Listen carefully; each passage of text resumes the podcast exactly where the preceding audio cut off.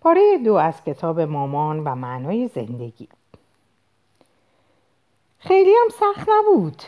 چرا پنجاه سال طول کشید؟ بازویش را شاید برای نخستین بار می‌گیرم. قسمت گوشتالوش را درست بالای آرنج. گرم و نرم است. درست مثل خمیر شیرنیهایش قبل از پخته شدن. یادم میآید برای من و ژان از سوناپ های دایی سیمون می‌گفتی حتی خیلی سخت بوده. سخت؟ یه چیزی میگی. گاهی سوناپاشو با یه تیکه از شیرنی های من می‌خورد. می‌دونی که پختن شیرنی چه کار سختیه. اون وقت درباره تنها چیزی که حرف می‌زد سوناپ بود. خیلی خوبه که با هم حرف می‌زنیم مامان. این اولین باره. شاید همیشه دلم می‌خواسته این کارو بکنم. برای همینم در ذهنم و رویاهام باقی موندی. شاید حالا دیگه وضع فرق کنه. چه فرقی کنه؟ خب از این به بعد من بیشتر خودم میشم و برای هدفها و انگیزه هایی که خودم انتخاب کردم و برام عزیزن زندگی می‌کنم می‌خوای از شهرم خلاص شی؟ نه خب نه اینطوری نه به شکل بدش من همینو برای تو هم می‌خوام می‌خوام تو هم بتونی به آرامش برسی آرامش؟ هیچ وقت من آروم دیدی؟ پدرت روزای چرتی می‌زد. هیچ وقت دیدی من چرت بزنم؟ میگم منظورم اینه که تو هم باید هدف خودت رو در زندگی داشته باشی نه اینو. و به کیف خریدش اشاره می‌کنم. نه کتابای من. و منم باید هدف خودم رو داشته باشم. در حالی که کیفش رو به دست دیگرش میده و از دسترسم دور می‌کنه پاسخ میده. ولی الان گفتم اینا فقط کتابای تو نیستن. کتابای منم هستن. بازوش که هنوز در چنگمه ناگهان سرد میشه و من رهاش می‌کنم. ادامه میده. یعنی چی؟ من باید هدف خودم رو داشته باشم. این کتابا هدف من هستن. من برای تو و برای اونا جون کندم. همه عمرم برای این کتابا. کتابای خودم کار کردم. از کیفش دو تا کتاب دیگه بیرون می‌کشه. یک که می‌خورم و میترسم بخواد اونا رو بالا بگیره. و به جمع کوچیک تماشاچیان که حالا داشتن دور ما جمع می‌شدن نشون بده. ولی تو متوجه نشدی ماما ما باید از هم جدا شیم. نباید همدیگر رو به زنجیر بکشیم. انسان شدن اینجوریه. این درست همون چیزیه که دربارش در این کتابا نوشتم این همون چیزیه که می‌خوام بچه های خودم و همه بچه ها باشن. استقلال یافته. یعنی چی؟ چی چی بافته؟ نه نه. استقلال یافتن. به معنی آزاد و رها شدن. متوجه منظورم نمیشی مامان. بذار اینجوری بگم. در اصل هر آدمی توی دنیا تنهاست. این سخته. ولی اینجوریه دیگه. و ما باید با این مسئله روبرو بشیم. به همین دلیل من می‌خوام افکار و رویاهای خودم رو داشته باشم. تو هم باید مال خودتو داشته باشی مامان. می‌خوام که از رویاهام بیرون بری. صورتش عبوسانه در هم میره و از من فاصله می‌گیره. با عجله اضافه می‌کنم نه به این خاطر که دوستت ندارم بلکه به این دلیل که صلاح همه هم تو هم خودم رو می‌خوام. تو باید رویاهای خودتو در زندگی داشته باشی. مطمئنم می‌تونی اینو درک کنی.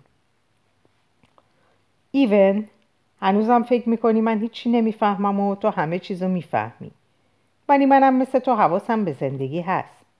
و همینطور به مرگ. من بیشتر از تو از مرگ سر در میارم باور کن. و بیشتر از تو تنها بودن رو می‌فهمم.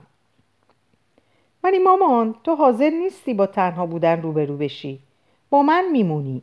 رهام نمی کنی در افکارم پرسه می‌زنی در رویاهام. نه پسر جان.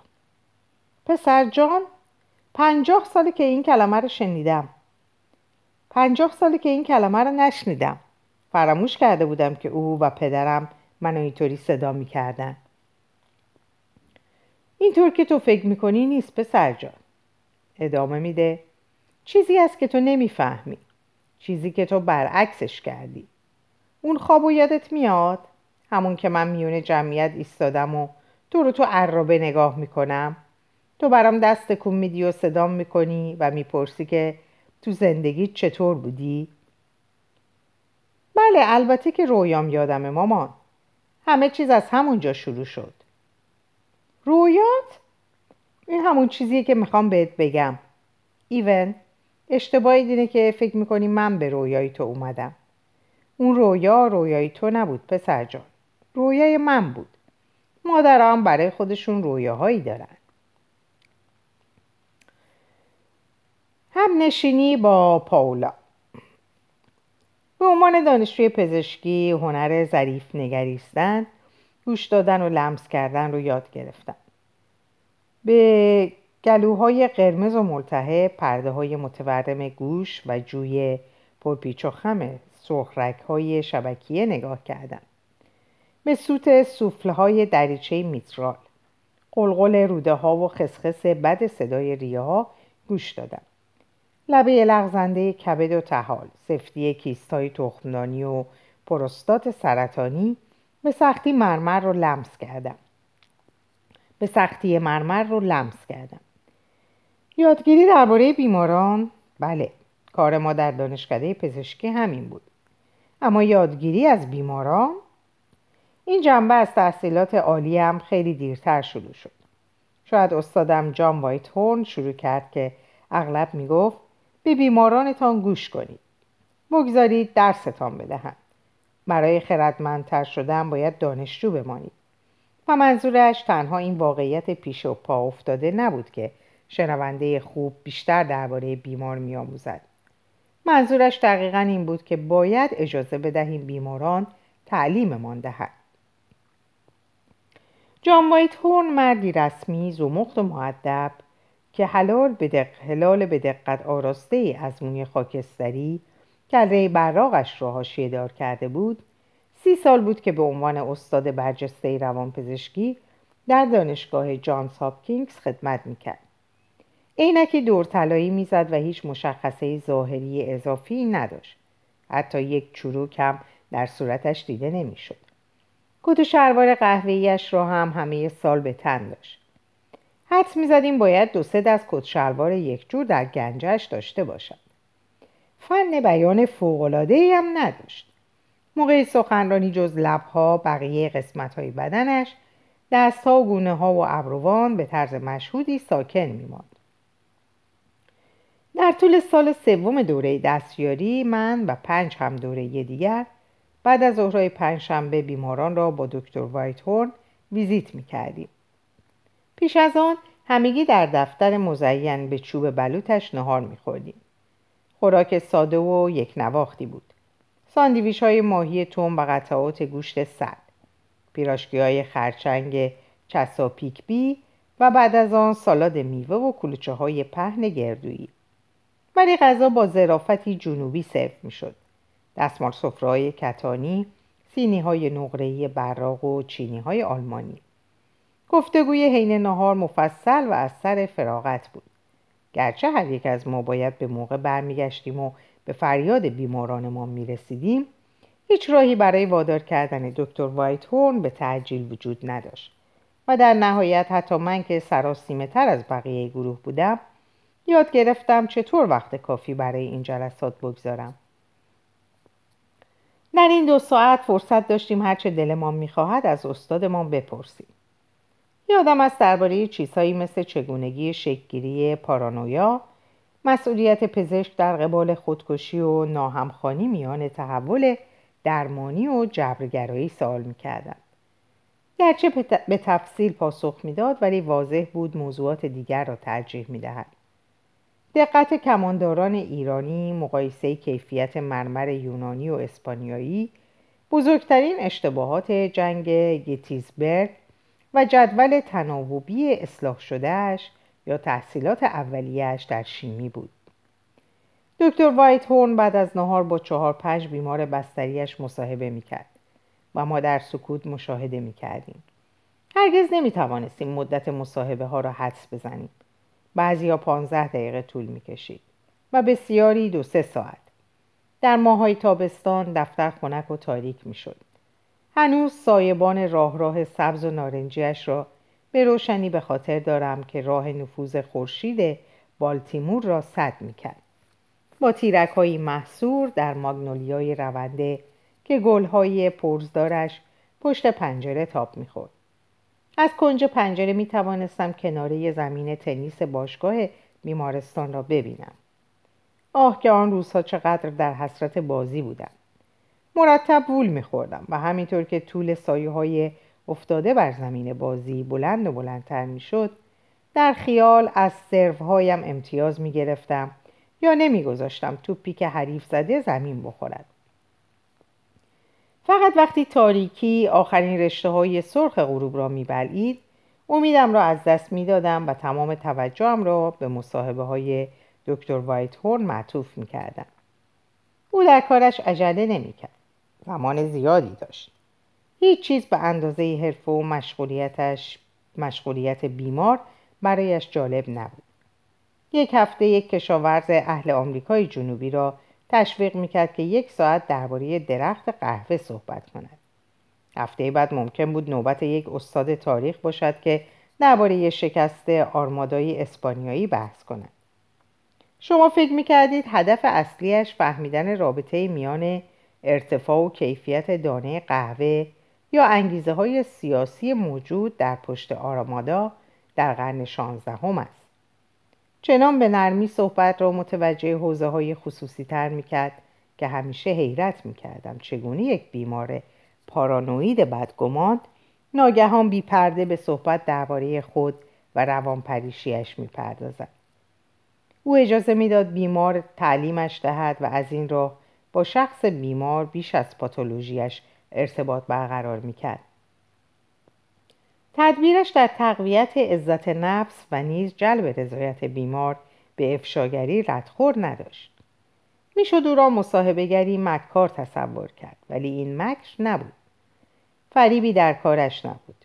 دکتر وایت هورن بیریا و خالصانه به دنبال یادگیری بود. کلکسیونری بود که در طول سالها از این راه گنجینه مبهود کننده از حقایق نادر گرد آورده بود. می گفت اگر اجازه بدهید به اندازه کافی از زندگی و علایقشان بگویند هم شما و هم بیمار برنده می شوید. درباره زندگیشان بیشتر بدانید. نه تنها به معلوماتتان اضافه می شود بلکه در نهایت همه اطلاعات لازم را هم در مورد بیماریشان به دست می آورید. پانزده سال بعد در اوایل دهه 1970 دکتر وایت هورن مرده بود و من استاد روانپزشکی بودم. و زنی به نام پاولا با سرطان پیشرفته سینه وارد زندگیم شد تا تعلیم دهد تعلیمم دهد. گرچه آن زمان نمی‌دانستم و خودش هم هرگز اعتراف نکرد حالا که فکر می‌کنم می‌بینم از همان ابتدا برای این آمده بود که وظیفه مربیگریم را بر عهده بگیرد. پاولا وقتی از مددکار اجتماعی کلینیک انکولوژی شنیده بود می‌خواهم برای مبتلایان به بیماری های لاعلاج درمان گروهی راه بیاندازم. تلفن زده بود و وقت گرفته بود. اولین باری که وارد مطبم شد بلافاصله شیفته ظاهرش شدم. شیفته وقار چهرهش لبخند شادمانه که مرا به خود می‌خواند. موهای کوتاه پرپشت پسرانه سفید و براغش و مجذوب چیزی که فقط می‌توانم نوری بنامم که از چشمان دانا و کبود رنگش میتراوید.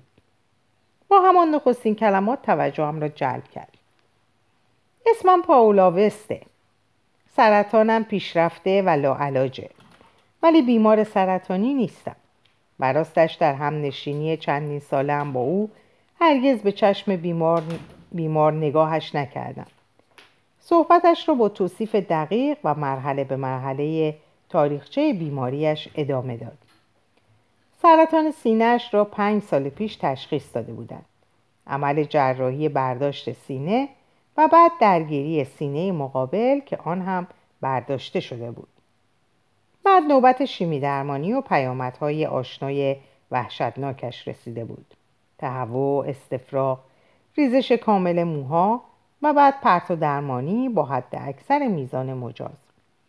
ولی هیچ چیز سرعت گسترش سرطان را به جمجمه ستون فقرات و کاسه چشمش کن نکرده بود. سرطان خوراک طلب می‌کرد و گرچه جراحان قربانی ها نسارش کرده بودند سینه ها قده های, لم... های لمفافی تخمدان ها قدرت فوق کلیوی.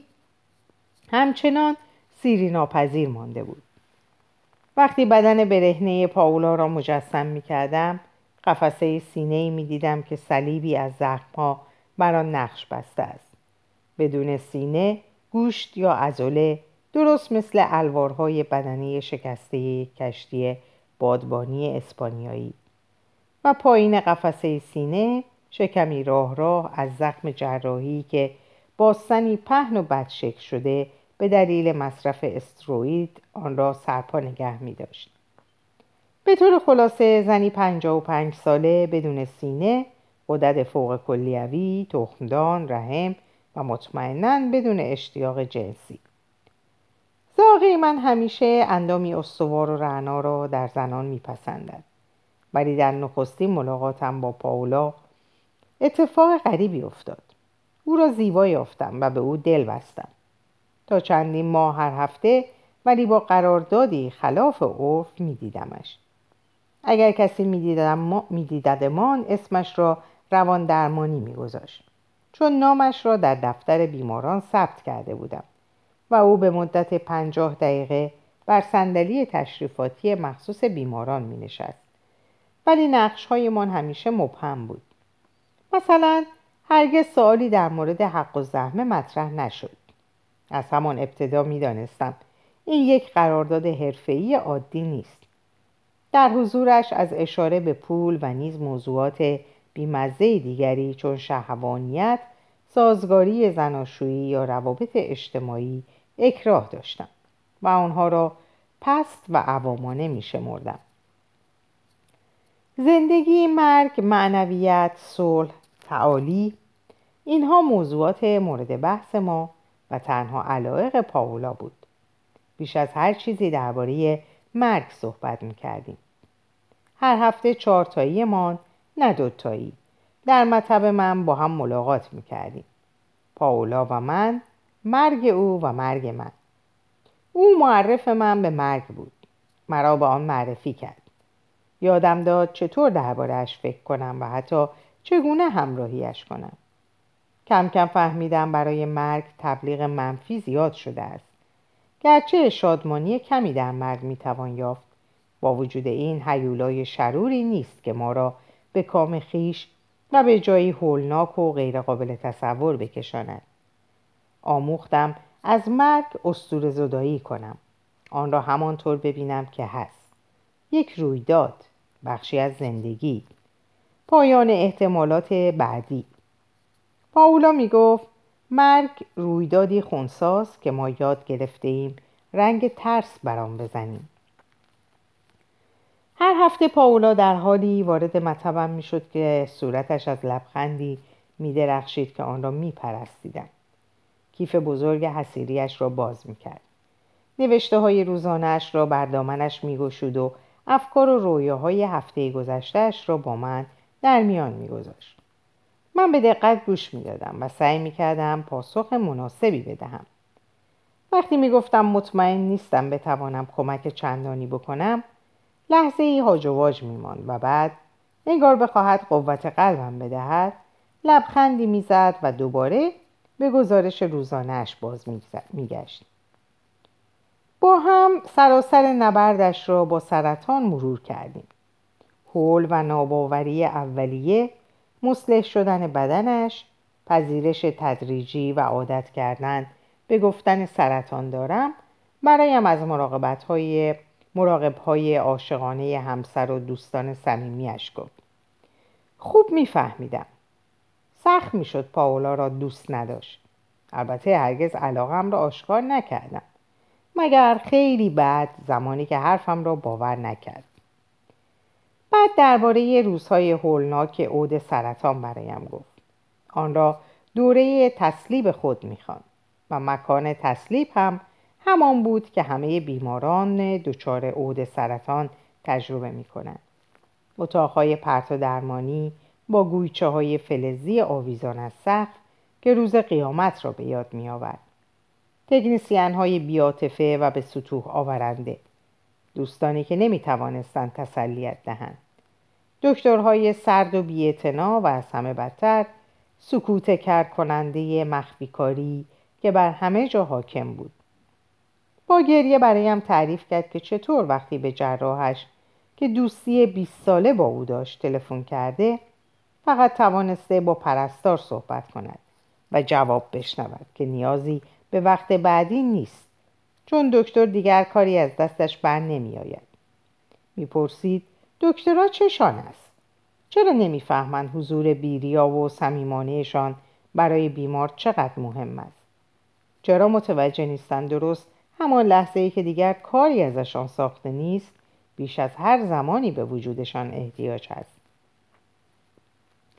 از پاولا آموختم حراسی که فرد هنگام اطلاع از ابتلا به یک بیماری کشنده تجربه می کند با کنارگیری اطرافیان چندین برابر می شود.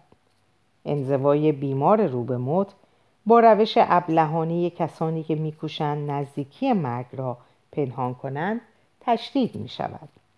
ولی مرگ را نمی‌توان مخفی کرد. نشانه ها همه جا هست. پرستاران آهسته پچ می کنند. پزشکان معالج به بخشای دیگر بدن توجه می کنند. دانشجویان پزشکی با نوک پنجه به اتاق بیمار وارد می شوند. اعضای خانواده با شجاعت لبخند می‌زنند و ملاقات کنندگان تظاهر به نشاط می کنند. یک بیمار سرطانی یک بار برایم گفت زمانی فهمیده مرگش نزدیک است که پزشکش به جای آنکه مثل همیشه ماینه را با ضربه خفیفی از سر شوخی بر کپلش به پایان برساند پس از ماینه دستش را به گرمی فشرده است. انسان بیش از آن که از مرگ به حراست از انزوای محضی که مرگ را همراهی می کند می ترسد.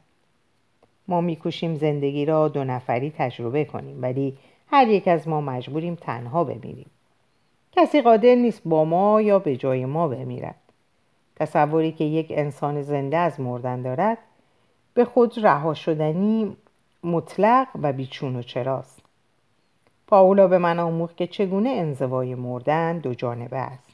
از یک سو بیمار با زندگی قطع رابطه می کند و نمی‌خواهد با آشکار ساختن ترس ها یا افکار هولناکش خانواده و دوستان را در حراس خیش شریک سازد.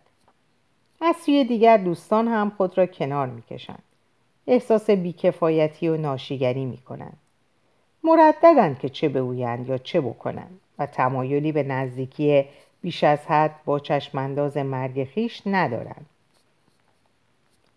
ولی حالا دیگر انزوای پاولا به پایان رسیده بود. من اگر هیچ نبودم دست کم با وفا و ماندگار بودم. اگر دیگران به حال خود رهایش کرده بودند من چنین کاری نمی کردم. چه خوب که مرا پیدا کرده بود. آخر از کجا می دانستم زمانی می رسد که نه یک بار بلکه بارها انکارش می کنم و باز مرا پتروس خود خواهد خواند. او برای بیان تلخی انزوایش در دوره‌ای که آن را باغ جسمانی خود مینامید واجه های مناسبی نمیافت یک بار پستری برایم آورد که کار دخترش بود و در آن سایه های ظریف قدیسه ای را تدایی می کردن. زنی نحیف و گوش پشت که بازوان ضعیفش نمی توانستند در برابر باران سنگ از او محافظت کنند. این پستر هنوز بر دیوار مطبم آویخته است و هر بار که می بینمش به این گفته پاولا فکر می کنم که این زن منم درمانده در برابر حمله بی امان کسی که یاریش کرد تا راهش را در باغ جتسمانی پیدا کند کشیش اپیسکوپالی بود. آشنا با کلمات قصار خردمندانه نیچه در دیجال کسی که چرایی در زندگی دارد با هر چگونگی خواهد ساخت و توانست رنج پاولا را معنای جدید ببخشد. به او گفت سرطان تو صلیب توست و رنجت رسالتت. این دستور یا آنگونه که پاولا مینامیدش این تنویر الهی همه چیز را دگرگون کرد. وقتی تعریف کرد که چگونه رسالتش را پذیرا شده و خود را وقف بیماران رنجور مبتلا به سرطان کرده تازه متوجه شدم چه نقشی به من واگذار شده است. او پروژه من نبود من پروژه او بودم. ابزاری برای به انجام رساندن رسالتش.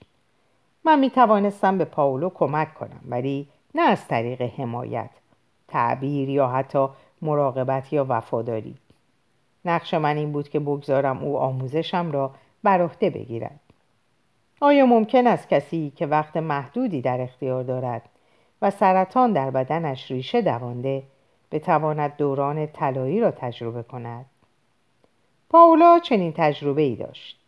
او بود که به من آموخت پذیرش مشتاقانه و صادقانه مرگ اجازه می دهد زندگی را به شیوه غنیتر و راضی کننده تر سپری کنیم من شک داشتم صحبتش از دوران طلایی را مبالغه آمیز و ناشی از اقراق معنوی خاص خودش می دانستم. طلایی؟ واقعا؟ آخر چه چیز طلایی می تواند در مردن باشد پاولا؟ سرزنشم می کرد. ارف این نادرست است.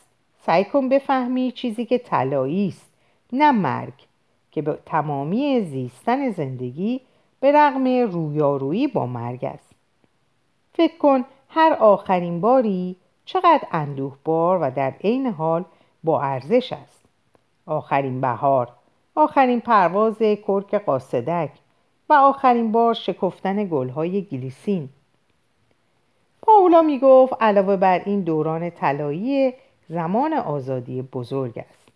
زمانی که آزادی به همه تعهدات بیارزش نه بگویی. خود را به تمامی وقف چیزی کنی که از چیزهای دیگر برایت مهمتر است. حضور دوستان تغییر فصل امواج دریا. او از الیزابت کوبلر کوبلر راس بزرگ پیشوای مرگ در طب انتقادات سختی می‌کرد. زیرا معتقد بود که با شناسایی نکردن مرحله طلایی رویکرد بالینی منفی ای در مورد مرگ ارائه کرده است. مراحل پنجگانه رویارویی با مرگ کوبلر راس انکار، خشم، چانهزنی، افسردگی و پذیرش همیشه پاولا را عصبانی می‌کرد. او تاکید داشت و من یقین دارم حق با او بود. که دستبندی های خشک این چنینی برای پاسخهای هیجانی حاصلی جز سلب انسانیت از بیمار و پزشک ندارد. دوران طلایی پاولا زمان جستجوی درونی و جدی بود. خواب سرگردانی در تالارهای بسیار بزرگ و یافتن اتاقهای جدید و بلا استفاده در خانهاش را می‌دید. بعد زمان آماده شدن فرا رسید. خواب می‌دید خانهاش را زیر زمین تا اتاق زیر شیروانی تمیز می کند و گنجه های لباس و کموتها را دوباره می چیند. او همسرش را هم با مهارت و محبت آماده می کرد. مثلا مواقعی بود که توانایی آشپزی یا خرید را در خود می‌دید ولی عمدن از این کار خودداری می‌کرد تا همسرش خودکفا شود یک بار به من گفت به همسرش افتخار می‌کند چون به جای بازنشستگی ما برای اولین بار لغت بازنشستگی من را به کار برده بود در چنین مواقعی من با چشمان گرد شده از ناباوری بی حرکت می نشستم. یعنی حالش خوب بود؟ آیا حقیقتا چنین فضیلتی خارج از دنیای دیکسنی پگوتی لیتل دوریت تام پینچ و بوفین ها یافت می شد؟ در سنامه های روانپزشکی به ندرت خصوصیات شخصیت خوب را بررسی می کنند مگر زمانی که بخواهند این خصوصیات را دفاعی در برابر تکانه های نامقبول قلمداد کنند. من هم ابتدا به انگیزه هایش شک کردم و تا حد ممکن بی سر و صدا به دنبال رخنه و شکافی در این ظاهر مقدس گشتم. ولی چون چیزی نیافتم بالاخره به این نتیجه رسیدم که ظاهرسازی در کار نیست. پس جستجو را کنار گذاشتم و به خودم اجازه دادم در گرمای حسن نیت پاولا آرام بگیرم. پاولا معتقد بود آمادگی برای مرگ ضروری است و نیاز به توجه مستقیم دارد. وقتی از رسیدن سرطان به ستون مهره ها مطلع شد پسر سیزده سالش را با نوشتن نامه خدافزی که اشک به چشمان من آورد برای مرگ خود آماده ساخت. در آخرین بند نامه به پسرش یادآوری کرده بود که در جنین انسان نه ریه ها نفس می‌کشند و نه چشم ها می‌بینند. پس جنین برای هستی آماده می شود که برایش قابل تصور نیست. پاولا برای پسرش نوشته بود آیا ما هم نباید خود را برای هستی فراتر از فهممان و حتی فراتر از رویاهایمان آماده کنیم؟ ایمان مذهبی همیشه مایی سردرگمی من بوده از وقتی یادم هست آشکارا عقیده داشتم که مذاهب پدید آمدند تا از استرابهای بشری ما بکاهند و تسکینمان دهند یک بار وقتی دوازده سیزده سالم بود و در قربا فروشی پدرم کار می‌کردم ما یک سرباز جنگ جهانی دوم که تازه از جبهه اروپا برگشته بود درباره تردیدم به وجود خدا حرف زدم. او در پاسخ تصویر چروک خورده و رنگ و رو رفته ای از مریم باکره و مسیح به من داد که در طول اشغال نورماندی با خود نگه داشته بود. گفت برش گردون پشتشو بخون بلند بخون. خواندم. هیچ بی خدایی در سنگر نیست. آهسته و در حالی که با ادای هر کلمه انگشتش رو برایم تکان می‌داد تکرار کرد. درسته. هیچ بی خدایی در سنگر نیست. خدای مسیحی، خدای یهودی، خدای چینی هر خدای دیگر. بالاخره یک خدایی لازمه. بدون خدا نمیشه جنگید. آن تصویر چروک خورده که غریبه به من بخشیده بود جادویم کرد.